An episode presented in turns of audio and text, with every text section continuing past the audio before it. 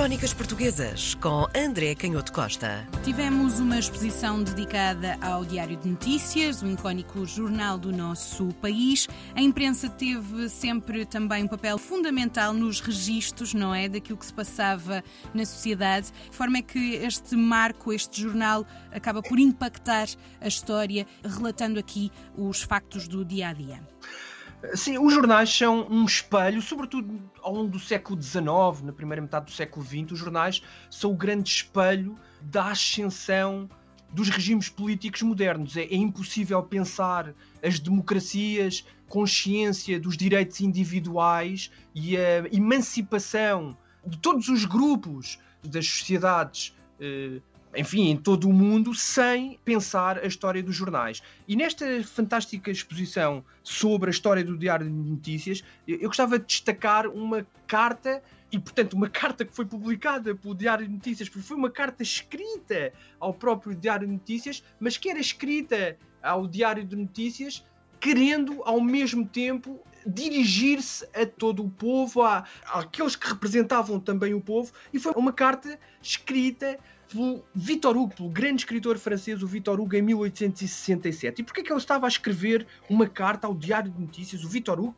que era em 1867 um, um fenómeno europeu, podemos dizer até quase planetário, pelo menos em, todos os, em todas as geografias onde, onde o francês tinha influência e o francês tinha ainda, apesar de tudo, no século XIX, muita influência. Era muito comum as elites uh, dominarem o francês. Nós sabemos, já agora, uh, só rapidamente dizer, nós sabemos que, por exemplo, as elites russas falaram até muito tarde o francês, a segunda língua era o francês, e todas as elites, mesmo em, em geografias, como dizia, mais distantes do centro da Europa, o francês era uma língua diplomática, era uma língua uh, de entendimento comum. E, portanto, o Victor Hugo é o primeiro grande fenómeno, pelo menos, sobretudo no mundo ocidental, mas por vezes ultrapassando as fronteiras, mas é o primeiro grande fenómeno de fama literária, uma fama que nós hoje só conseguimos imaginar nas grandes estrelas de cinema, nos grandes uh, jogadores de futebol, na, nos músicos pop mas a fama do, do Vitor Hugo era dessa dimensão. Portanto, é assim que no seu funeral concentraram-se multidões eh, em Paris que nunca antes tinham sido vistas. Mas o Vitor Hugo estava a dirigir-se, portanto, ao Diário de Notícias. Ele tinha escrito a carta no dia 2 de julho de 1867. A carta foi publicada no Diário de Notícias a 10 de julho de 1867. E nada mais, nada menos, a razão dessa carta era a abolição da pena de morte.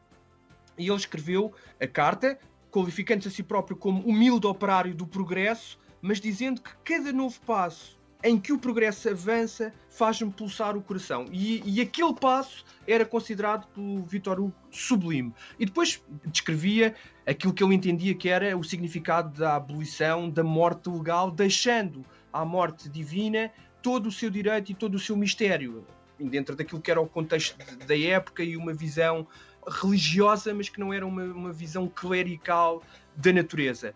De qualquer das formas, aqui a importância era que o direito de infligir a morte, de provocar a morte a um criminoso eh, como punição a partir das instituições que representavam o Estado começava a ser considerado em diversas sociedades, e isso ainda hoje é um tema uh, polémico, mas era considerado pelo Vitor Hugo como um avanço de civilização, porque entendia que, por mais uh, estranho e repugnante que fosse o crime, não era uma solução do ponto de vista social e do ponto de vista do progresso, do ponto de vista da emancipação da sociedade, não era uma solução a pena de morte. E isso ao encontro do próprio projeto de lei, a, própria proposta de lei apresentada em fevereiro de 1867 pelo Ministro dos Negócios Eclesiásticos e da Justiça, o Barjona de Freitas, em que dizia que a reforma que era apresentada era uma reforma mais geral das prisões e de melhoria de, das condições de vida e de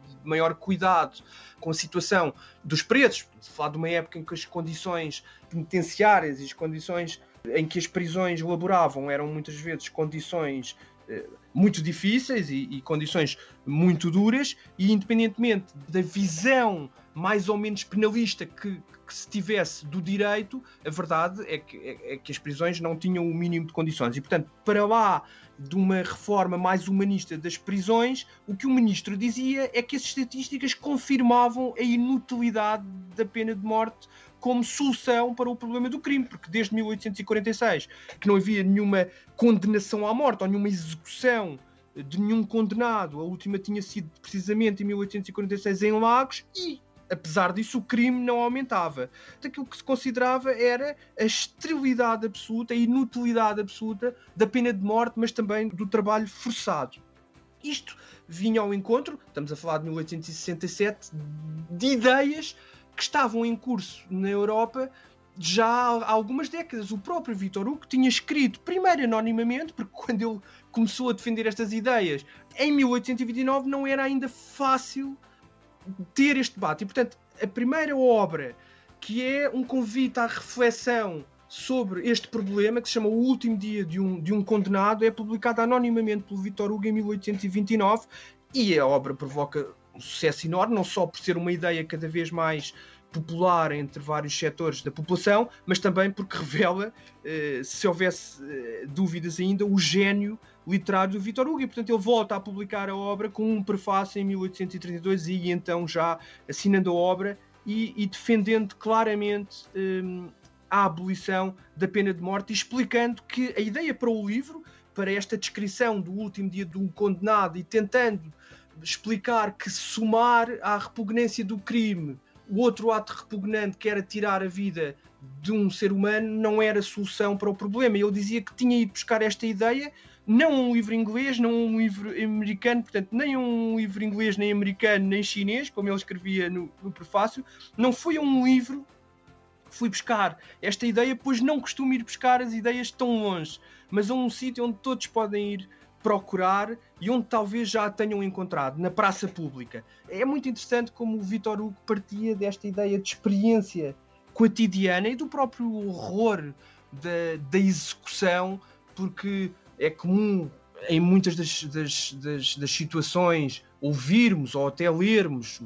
por vezes em datas mais recuadas, outras vezes de forma incrível em datas mais recentes, algumas defesas da pena de morte, mas a verdade é que assistir ao ato da execução de um ser humano era alguma coisa que até funcionava como contraproducente, porque era impossível não sentir humanidade, não sentir empatia e pena daquele criminoso, e isso acabava de, de, alguma maneira por ter o efeito contrário àquilo que se pretendia. E é curioso como o Vitor Hugo parte desta constatação do cotidiano para, por um lado, defender essa visão mais humana de, do sistema penal e do, do, sistema judicial, sem esquecer, obviamente, a responsabilização dos crimes e a enorme chaga social que é constituída pela criminalidade, mas convidando a que todas as pessoas, e por isso escrevendo aos portugueses que tinham abolido a pena de morte e felicitando o Parlamento, os pensadores, os filósofos e também a população por essa decisão, e lembrando que muitas das vezes os criminosos, aqueles que passavam na rua e perante os quais muitas das vezes os políticos evitavam um roçar infecto, como ele escrevia, tinham sido alguém que em criança correra descalço pela lama das sarjetas. E esta era a ideia fundamental que o Diário Notícias imortalizou em 1867. Crónicas Portuguesas com André Canhoto Costa.